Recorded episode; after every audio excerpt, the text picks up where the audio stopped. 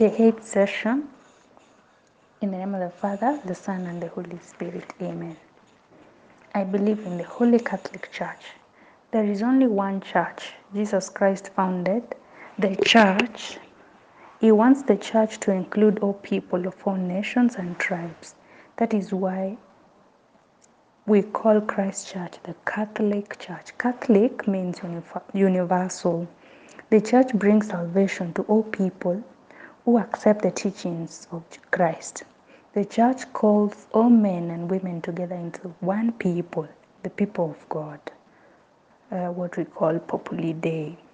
Christ established his church by giving his apostles the power to preach the gospel, to administer the sacraments, and to exercise authority in matters related to salvation of souls. The church, the Catholic Church, is founded on Peter and the apostles. The successor of St. Peter is called the Pope. The Pope is the vicar of Christ on earth. The successors of the apostles are called bishops. The church is the body of Christ, and the baptized faithful are members of the Christ body. Christ is the head, the Holy Spirit lives within the church with the soul in the body, making us one with each other in Christ. Jesus began his church by preaching the good news that is the coming of the kingdom. The church is governed by the Pope together with the bishops, and the church is one holy, Catholic, and apostolic. So, why do we say the church is one? The church is one because one, she has one faith, one deposit of faith, one worship, what we call the liturgy, one authority, the Pope. She forms only one body. She is given life by one Spirit, one Holy Spirit. Why do we say the church is holy? Obviously, it has sinners. The church is holy because God is our author. Christ is our bridegroom. The Spirit is her life. She makes us holy by giving us God's grace, what we call sanctification. We get sanctified through the church, through the sacraments. She has many saints who show us how to be holy. The church is Catholic because she proclaims the whole faith. She administers all the sacraments. She speaks to all people. The church is apostolic because she's founded on the apostles. She earns on the teaching to the apostles. And this is really very nice in that every priest can trace their lineage back to St. Peter. So that's why we say our church is apostolic. She continues to be taught, sanctified, and guided by the successors of the apostles. Sometimes the church canonizes some Christian faithful because of their heroic virtue. So when the church canonizes someone, one of the Christian faithful, she solemnly declares that they practice heroic virtue. We are, faithful to God's grace and serves as models and intercessors for all believers. The Christians canonized by the church are called the saints. Then we have the Christian faithful. The church is formed by the baptized faithful. They are all called to profess one faith in Christ to receive the sacraments and to accept the authority Christ has given the Pope.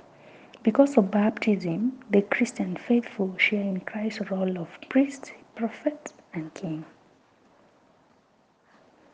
So the Christian faithful are also those who have become members of Christ's church by being baptized. All Christians are called to be saints and to spread the gospel. So don't you imagine evangelization is for some special people. Evangelization and to be a saint is for every person because our Lord says, Be perfect as your Father in heaven is perfect. Christ is the head of the church. Then the Pope is the successor of St. Peter, the Bishop of Rome, and the Vicar of Christ. So it's very good to try to get to know the Pope, follow him, his teaching. He has evangelical letters he writes to us. He has the Wednesday audience, the Sunday Angelus to get to know the Pope. Who is he? What is his name? His background, you know? It's good to know the Pope, to pray for the Pope, to motivate ourselves for the Pope daily. We call the Pope the Vicar of Christ because he takes Christ's place as the head of the church on earth. So the Pope is not just the leader of the Catholic, he's concerned about all people in the world because he's a vicar of Christ on earth. We are supposed to obey all the teachings of the Pope uh, because he takes Christ's place on as a head. A bishop is a successor of the apostles and the head of part of the church assigned to him. Then a priest is a man who shares in the mission of the bishop and has been given the power, what we call the faculty by Christ, to preach the gospel, to forgive sins, and to consecrate the body and blood of Christ at Mass. Then the rest of us, lay faithful. A lay person is a Christian who seeks holiness by working for Christ in the, in the affairs of the world. In the affairs of the world. Lay people are called to seek holiness and spread the gospel in the middle of the world at their daily work and in their homes. Lay people can be called to fulfill lay ministries when necess- necessity of the church warrants it. Then we have what we call consecrated life. Consecrated life is the life of someone who makes public profession by vows to live poverty, chastity, and obedience. The people called consecrated life are mainly those who join religious orders, religious communities, and secular institutions.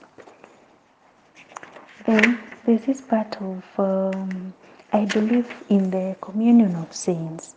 The church is a communion of saints. All the faithful form one body, the body of Christ. The good of each member is communicated to the others. St. Paul says, if one member suffers, all do suffer. If one member is honored, all rejoice. The list of our acts done with love increases the good of all. Every sin harms this communion. That's why you find when there are scandals, people laugh at us. And we cannot be there also throwing stones at the church. It's better not to speak about these things, you know. It's better not to throw stones at the church as if we are not part of it. It's like if somebody is abusing your mother for being a drunkard, and for sure she is a drunkard, you don't add to those insults because it's true, you know.